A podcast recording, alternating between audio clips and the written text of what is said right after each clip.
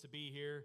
Uh, he might have lied to you guys on what an effective communicator, whatever I am. He did not lie to you on how awesome my family is. My wife's here on the second row, and she's a she's a counselor at elementary school, and then she's an LPC. Works at a Christian counseling center there in the town we live and uh, work close by. And then my daughter, she's an RN, uh, working on her BSN, and works at Cook's Children's in uh, Fort Worth. And then my son uh, is uh, plays men's indoor volleyball at Missouri Baptist University in St. Louis, Missouri, and uh, loves the Lord and loves to teach. And I am so proud of my family, and I wouldn't be here today without them. And so it's awesome that they get to listen to Dad. They only came to see Jared's daughter, uh, Harper Kay. Uh, I think the only reason my family showed up today, they've heard me plenty, but I'm, I'm glad they're here. And when I got asked by Travis to speak, he sent me an email earlier in the week and he's like, hey, here's how the night's going to go or the morning's going to go. Uh, you're going to get up there and uh, Nick's going to introduce you, send Jared your slides, and then I'm going to be gone, but I might not be gone, and I'm going to do. And and I, I know these guys. Uh, Travis has been a friend of mine. I actually got to speak at one of his youth deals way back in the day when I was new to the ministry and do, and he put some faith and trust in me, invited me to come speak to some kids, and, uh, and, and it was awesome. And then I've known Nick forever and Jared forever, and I was like, why do you need me if you have all of them? And he's like, Well, we, we want you to come and we'll do. And so you guys are so blessed. And I just, I don't take lightly how honored I am to get to be here with you guys today and, and what you get to hear every week. If you're mad because I'm here, don't worry. We'll be back to regular scheduled programming next week on the book of Jonah. Uh, y'all just finished a five week series uh, on James, right? Travis, he really knocked it out of the park. I love the book of James as well because James and I have a lot in common. We don't sugarcoat a whole lot. We tell you how it's going to be and what it's going to look like. And, and James is just very direct, the half brother of Jesus. And Travis did a fantastic job. You had a little break in there where Jared got to tell you about Paul and Silas. And in the suffering, you got to hear about, you know, finding joy in the suffering and and the prison guard that almost killed himself, but Paul and Silas didn't do that. And so it's just, you know, the, the teaching leading up to this has been awesome. And I tell you that I go back and listen to all that because I have showed up at a church and preached the same set of scriptures the pastor preached the week before. So I start preaching, people start snickering, and I'm like, are they laughing at? I got something in my teeth, my zipper's up. I'm trying to look, and, and they start, and I finally get done, and I think I did a pretty good job, and people are still laughing. They walk up and they're like, hey, that was awesome. Our pastor did that last week. So I now go back and I pay attention to what I'm going to say. So what we're going to hear today will be different than what you've heard, at least for the last six weeks.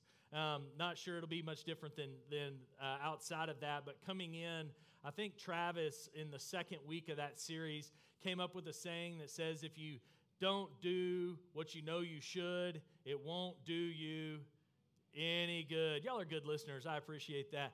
And, and, and, that kind of inspired where we're headed today in a message I'm going to call Detour. So I want to pray for us, and then we'll jump right into the scripture. If you got your Bible, we'll be in Acts chapter 20, verses 7 through 12. So, Father, I love you. I thank you that I get to be here today. I thank you that, that you are awesome, you are good, and you are the only reason we have hope. And so I just pray that as we talk about detours in our life today, that, uh, that we learn more about you, grow closer to you, Lord, that your words would pierce our hearts, and that would be what is spoken today. That I wouldn't speak my words, but I would speak your words, Father. And so, Lord, just fill this place with your Holy Spirit and use us in a mighty way.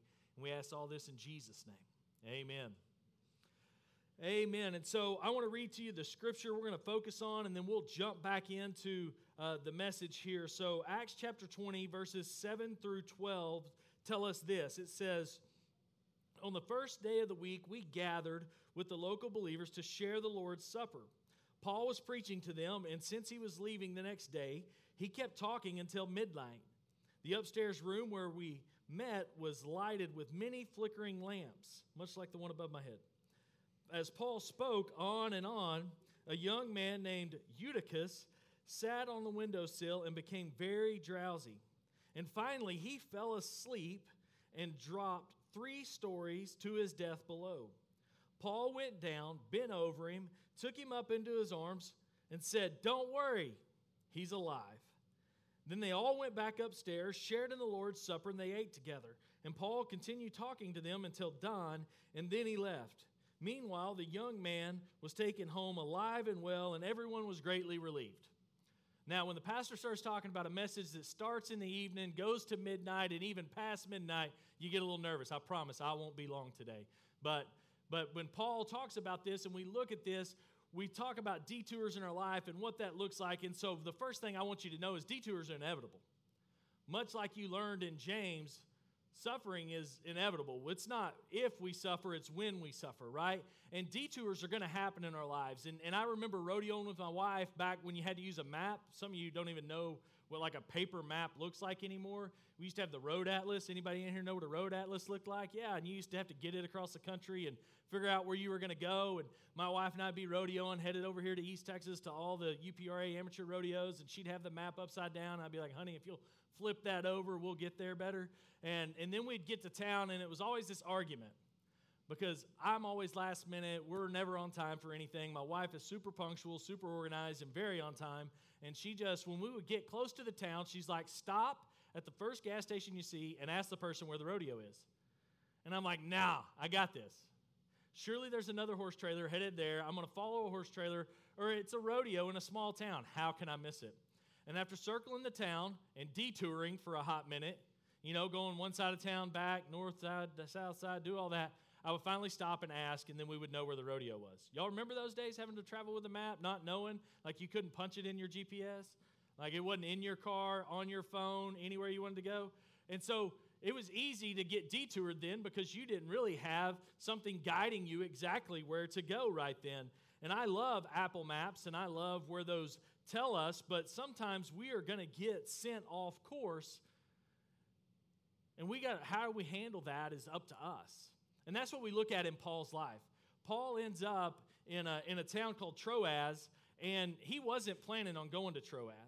And we'll look and we'll look at the map up here and we'll look at Paul's missionary journey. So, Paul's third missionary journey, he started on land over here on the left side of your screen at the top. This is Syria, and he travels all through up and around and down. And the green on the what is your left hand side of the screen uh, is Greece. And so he ends up uh, over there and he's going to go around and he's in Greece. So he stays in Ephesus three months, he stays in Macedonia, and he goes down to Greece for three months, and he wants to go back to Syria. And so Greece is over here on your left hand side of the screen, and on the right hand side of the screen, this is Syria. So the quickest way would be to hop on a ship over here and head and head back.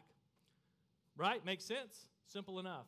Paul was going to do that because he was trying to get back to Jerusalem to give them the offerings that he's collected on his missionary journey from all of these Gentile churches, and he wants to give the church in Jerusalem their offering. It was going to be this beautiful moment, and he was excited to get back and get to do that. How many of y'all get excited about going some places, doing some things, and then you realize you don't get to go do it? It's kind of a letdown, isn't it? Well, sometimes that happens in life, and Paul has this detour moment because they tell him and warn him that if he gets on this ship from Greece to Syria, they want to kill him. Their plot is to throw him overboard in the middle of this sea, the Mediterranean Sea here, and he's going to end up overboard. And so, Paul, instead of traveling back by ship from Greece, he starts back up and around, and it says that he spent the Passover in Philippi, and he ends up in the town where we're at today in Acts chapter 20, verse 7, in Troas.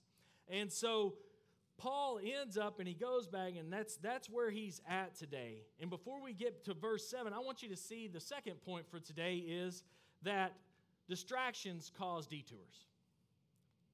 Distractions in our lives will get us off course from where God wants us to go. I mean, it's going to happen. If you get to looking at things you shouldn't be looking at, not that they're bad, but they're not good, you, you won't head where God wants you to head. It, it just never fails. Last night we had this moment. We left the church my son spoke at, and there was a guy kind of standing there in the ditch, and it was kind of weird. And so we, we went around him, and then we're following some friends, and I've got it in my Apple Maps. My map's telling me to exit, and I just, I'm distracted. We're talking about the night and the kids, and I mean, I just drive right by the exit, right? I mean, it happens. When we get distracted, we're going to have to detour. My map has to reroute, and I have to go to the next exit, bust a U turn, come back, and get back on the road I was on. Right? We've all been there. And that's what happens when we get distracted. And distractions will lead us off course, take us to places we never wanted to be, things we never wanted to do, and be never be who we didn't want to be, right? And that's what being distracted will do. And that's what Jesus talks about um, in Luke chapter 9. He's got some people asking about in verses 57 through 62, some guys are asking him, and they say they want to follow him, and Jesus is telling them, hey, well, then leave your family and come with me in 57. And then he tells one, you know, you've got to you got to leave everything. And the guy says, let me bury my father. And he said, let the Jesus says, let the dead bury their own dead. And then he gets to verse 62, and these guys have all these excuses for why they can't wholeheartedly follow Jesus. They were distracted by other things. He wasn't going to be the most important thing in their life. And we see right here in this moment Jesus gives them some words, and, and man, they are incredible words to live by to keep us from getting distracted. He says, Any man who sets his hand to the plow, then looks back, is not fit for the kingdom of God.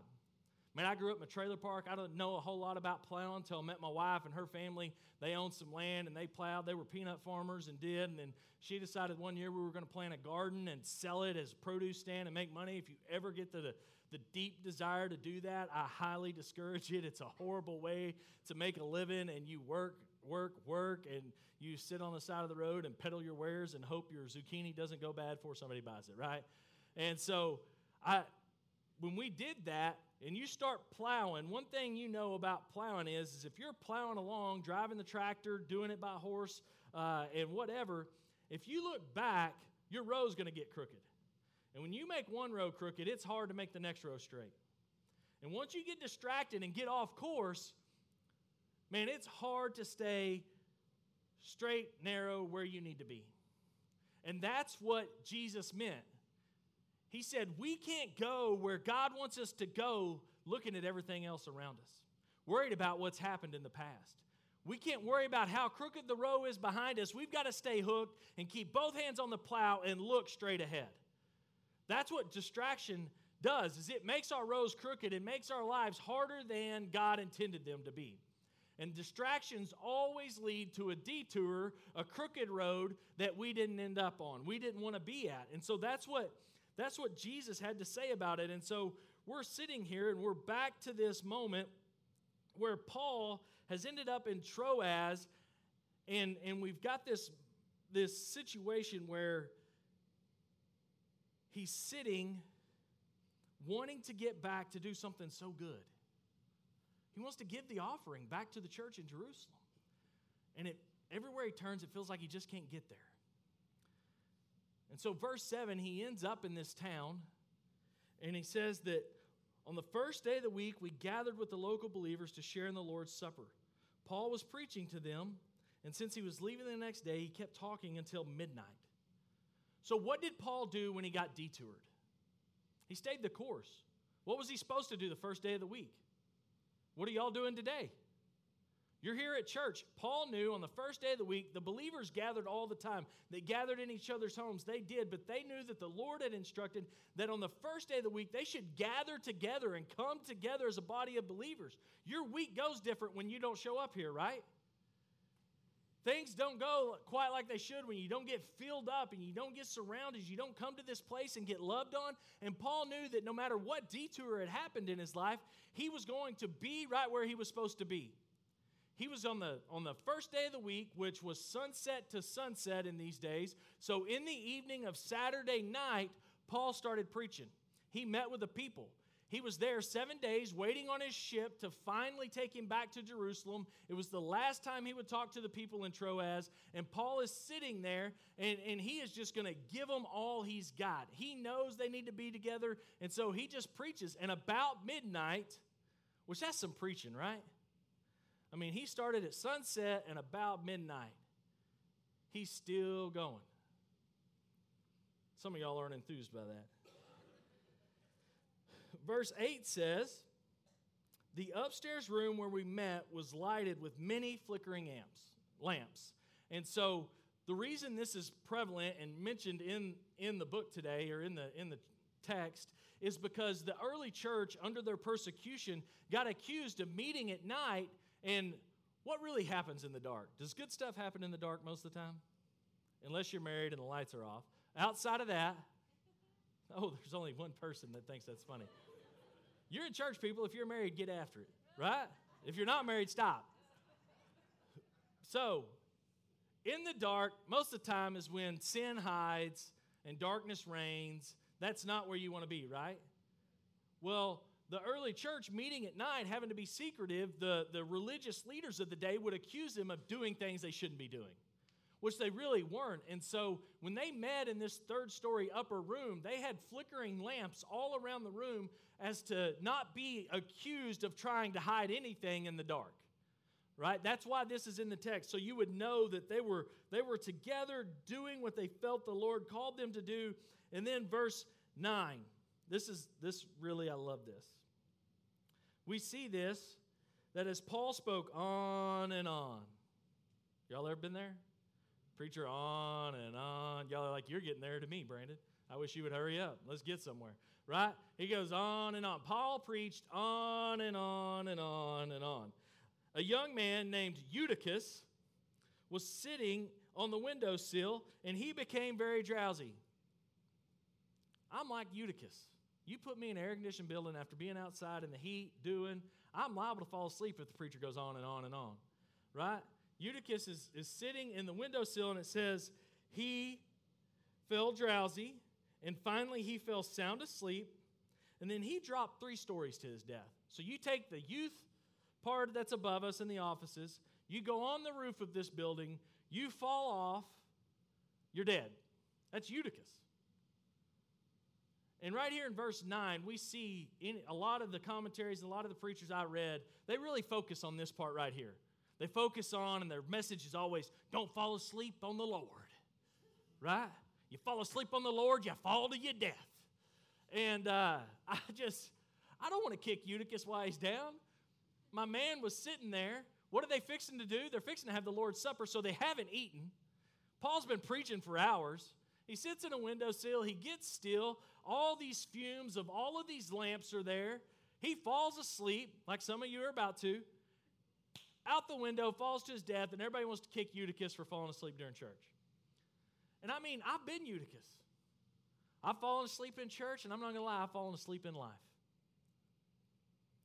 I've let some distra- distractions take me on some detours I should have never been on, been places I shouldn't have been, doing things I shouldn't have done. And I've fallen asleep in my spiritual life. So I'm not going to kick Eutychus today. I mean, my man was just trying to listen to Paul. And that's what happens. We see the our very next point and, and ironically, I'll share this with you. Ironically, Eutychus' name means fortunate. I would almost name this message Fortunate Misfortune, because he does come back to life. But I was just like, that's, that's a funny name for a guy that falls asleep during church, dies, and then gets resurrected. Fortunate. But that's Eutychus' name. And so as we, we get right here, verse 10, we see what Paul does. And it says, Paul went down, bent over him, took him into his arms. Don't worry, he said, he's alive. You imagine preaching? I've never preached so bad I killed anybody. I've preached pretty bad sometimes, but nobody's ever died in the middle of one of my messages. So if you're feeling it today, like you you you hadn't been doing your you're taking your pills, step outside. Don't die during my preaching. Right? Right? But Paul in the middle of this, this guy dies, falls out of the window. He goes downstairs, and this is the only person we hear recorded that Paul resurrects from the dead. He lays on him on the ground. The, the, the commentary tells he lays on him, embraced him, and I guess, I don't know if Paul was talking to the Lord and he said, Lord, you better wake him up. I still got preaching to do. They ain't going to listen to me if this guy dies. Like, he has this detour moment. He could have said, I mean, no offense, sir, you die of a heart attack, church is probably over.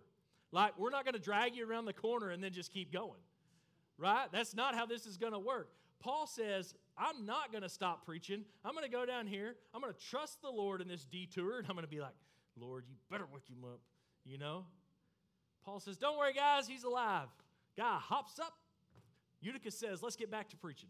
Paul goes upstairs in verses 11 and 12. They have the Lord's Supper.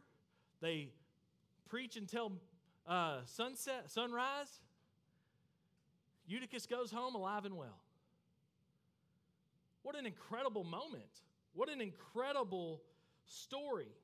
And that's what we need to see about Eutychus's life is that not all detours are distractions, right? Not all detours are distractions. Distractions always lead to a detour, but just because you've been detoured doesn't mean it's a distraction that caused it. Sometimes God allows us to get a big detour sign in our life to see if we'll trust Him. Just like suffering, just like temptation, y'all learned about in James. It doesn't always happen because you've got some secret sin in your life that you hadn't confessed, and so the Lord's really dealing with you. Sometimes God just puts a detour in your path to go, Will you listen? Will you follow me? It's not always a distraction that, that, that causes it. Sometimes the Lord allows it. So he knows whether we're going to keep our hands to the plow and keep focused on him when this guy dies in the middle of our message, right? And Paul brings him back to life and he raises him from the dead. I mean, it's no different than what did, uh, what did y'all learn with Travis, the, the blind man in Luke 9, earlier in Luke 9, from what I read? Blind man sitting there, blind. He didn't have any secret sin in his life. The only reason that man was blind, so when Jesus walked by and Jesus healed him, it could be proven the power that Jesus had. That's why the blind man was blind. That's why Eutychus fell asleep. It wasn't anything Eutychus did other than showing up, trying to listen, and he falls asleep. He fell asleep so that the glory of God could be made known through Paul. Eutychus doesn't fall asleep and die. Do you think the people in Troas have his memorable uh, experience with Paul on his last missionary journey? I don't think so. I think that really changed some people's mind about Paul, right? I start raising people from the dead. You're like, oh, this Brandon guy can do it right? You, you might start listening a little more intently. And that's what happened with Eutychus. That's why I didn't kick him while he was down. I don't think he did anything wrong. I think he was just a detour God used to get back on track. And so when we have this moment and we live our life, the thing we need to know is is are you too busy for God's detours? Are you too busy for God to put a detour sign up and take it? Because I know in my life, I like to go fast. I like to mash the gas and we go hard. And my son was playing volleyball, my daughter's in school, my wife was in school. And I mean, we, we, we like to do it at the Henderson house. So we go everywhere we can. We like to experience it. My wife puts together a spreadsheet when we go on vacation and it has everything mapped out what time we do this, what time we do that. And believe it or not, we work in all sorts of stuff that aren't on the spreadsheet, but we get so much done because my wife's organization and my willingness to just go, right? And we do those things. And we get so busy and going so fast, we really don't have any time for interruptions or detours like we're talking about today. And I know in my own life, I've caused my own detours. I've gotten distracted. I've been in some pits of some really bad places, and it's a message for a different day. And I'm a story of what God can do on the other side of those. And sometimes I'm just trusting the Lord with all that I am, trying to be in tune with Him. And I just get so busy with life, there's just no time for Him to interrupt. I don't have time for Him to distract me or to give me, send me on a detour. And so I've really been trying to work on this as I've read through the book of Acts and you hear about Paul who spent three months here and then he spent three months here and he's trying to get back here and he does. And, and uh, the other day I'm driving down the road and I'm trying to be in tune. And anybody got CarPlay on your deal where you put the deal on your phone, put the map up, it shows it on the screen in your, in your car? You got CarPlay? With the map on it, Apple Maps? Yeah, okay. There's three of you. I appreciate that. The rest of y'all should look into upgrading vehicles. Um, but they're there. And the other day I'm driving home. I go straight up 287 north of Fort Worth. We live we live north of Fort Worth, Decatur, and uh, and we're coming up 287. And I'm watching my map, and I've really been trying to slow down and, and trust the Lord. And, and it always tends to happen when I come home from camp. I'm on Camp High, and I just got to go spend one day with my kids up there. But I just I love that. And so you go, and you're like, all right, I'm I just want to be where you want me to be, God.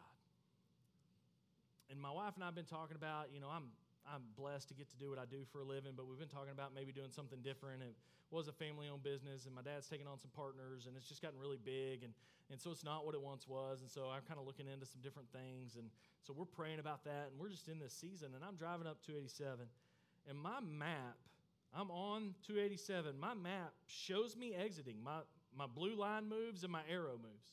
It shows me get off the highway, go up about a half a mile, hit a roundabout, hit a side road, cut it over, hit another roundabout, come back down, And the whole time, I never get off 287. It's doing all this on its own over here. And I'm cutting straight up 287. I never left. There's no traffic. It wasn't a better route. It just happened. And then all of a sudden, I get on the exit on my blue map, and then it catches back up with me, and I'm driving. And one, I'm thinking, I hadn't smoked anything funny. Like, why did this happen? I didn't eat Taco Bell. I'm not hallucinating. And like it legit happened. And I, y'all don't, please don't think I'm crazy. The only person I've told before today is my wife. But I was just like, what was that? And I just really felt like it was God going, hey, go drive that. Go check it out. And I was like, I got somewhere to be. And I just couldn't, I couldn't shake it. So I turned around and I went and drove that route. And nothing really happened. Nothing really changed. I saw a business that I was looking into they had bought some other businesses, and there was like, I passed four of them on that route.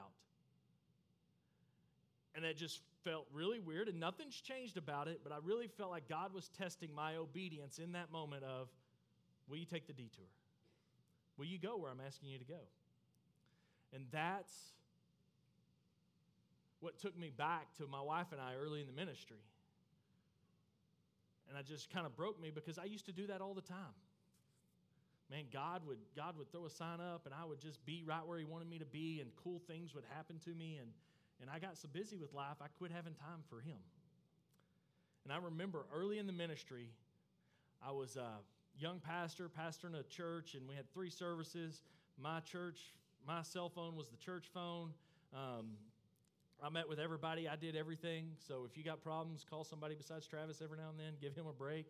Uh, but don't be afraid to call him. But if you've met with Travis three times and talked about the same thing three times, either fix it or talk to somebody else with some different advice, right? Um, but I had this guy call and want to go to lunch. I didn't want to go to lunch with this guy because I'd met with him and he wasn't really going to change. And there was a Walmart, big parking lot, two lane road, little parking lot, and a strip center across from the Walmart, right? Y'all been there? And so I get there to have lunch with this guy I wasn't really excited about, and I can't find a parking space over there, so I got to park over in the Walmart parking lot. They're building some other big box stores past that, so I'm parked facing nothing but construction. I go in, I have an hour and a half lunch with a guy talking about the same stuff we've always talked about.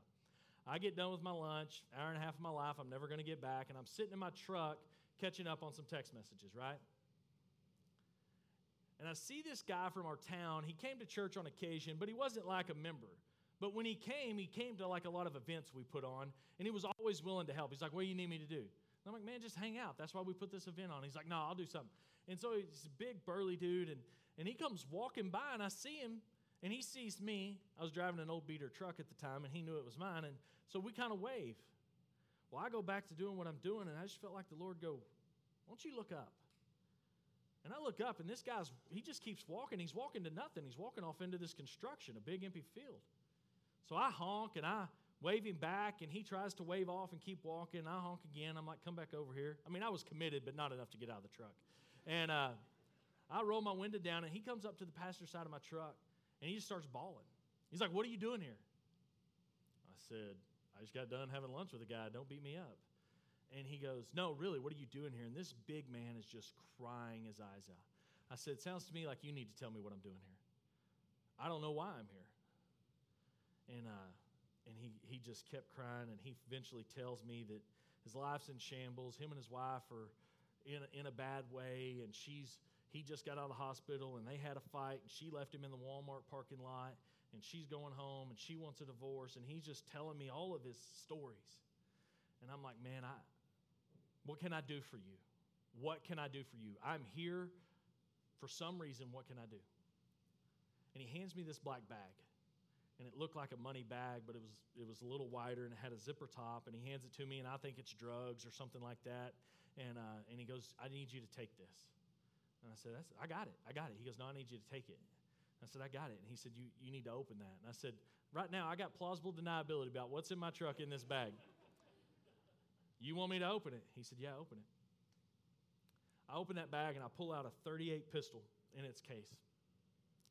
He tells me it was his uncle's police issued weapon that he inherited had three wore out bullets in there. And in tears, he tells me I was headed to that dumpster to go behind it and shoot myself. I mean, I'm just a kid. And I don't know what to do to help the guy. I prayed with him. I took the gun. I took the bag. I gave him all the cash I had. I was in the ministry at the time, so it wasn't a bunch. But I gave him all the cash I had. I offered him a ride. He didn't want it. He said I gave him enough cash to get a room for the night. He'd figure out how to get home uh, the next day. And, and I was just awestruck about being where God wanted me to be and not too busy to stop and slow down. I didn't want to be there. I could have jumped in my truck and put it in gear. I had work to do back at the church, but I stopped. I replied to some people on some text message. I did some things, and, and I God could have used anybody in that moment. I did nothing great. God used my obedience to be where He wanted me to be, to meet with the guy and have lunch, to see that guy, to change that guy's life. And that's my question for you. What are you doing in life to slow down enough that when God gives you a detour, you go, okay, God, I'm here. I don't want to be pissed about it. What do I need to do? Who can I help? What do I need to learn through this? And that's what God wants from us. He wants, man, us to not detour on our own for sure, to not get distracted and detour, but He wants us to live a life so in tune with Him that when He says, hey, this is the wrong road, it looks right, it looks good, it definitely sounds good, but it's the wrong road for you. Are you willing to trust me and go on a different road? That's what God wants from us. Are we going to do that? Are you willing? And then if you're here today, whether you got drug here, you came here by detour or distraction, are you going to trust Him? Are you going to give Him your life? Are you going to allow God to detour the life you're on, which you know you need help, you're tired of living it, and you wanted something different, and Jesus is the different you need? He's the different we all need. Are you going to let God detour your life? Let's pray. Father, I love you, and I thank you. I thank you for Paul's ministry. I thank you that no matter what got thrown at him, whether shipwrecked and left for dead or living high on the hog, God, he was willing to be your vessel. Whatever detour popped up, whether man made or made by you, he just ran with it, Lord. He saw every turn as an opportunity to trust you more. And so, Lord, I just ask that you forgive us when we don't trust you enough to go on the detours you place in our life. Lord, I ask that you would give us the boldness and the courage to be so in tune with you that when you tell us to go a different direction, we'll go it.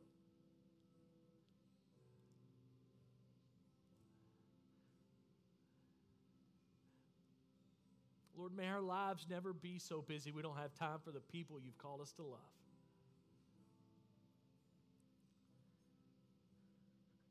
And Father, I just pray that there's anybody in this room that doesn't know you, they'd come to know you that's lived a distracted, detour filled life, all caused on their own, and they feel like they're in the bottom of the pit, and they wish there was somebody standing there waving them back, going, Don't go over there, don't go over there, there's better things for you over here. I pray they recognize that that's this moment right here. They'd recognize you, Lord, calling them home. Not because they're good, but because in the middle of the wreck and the mess of their life, you are good.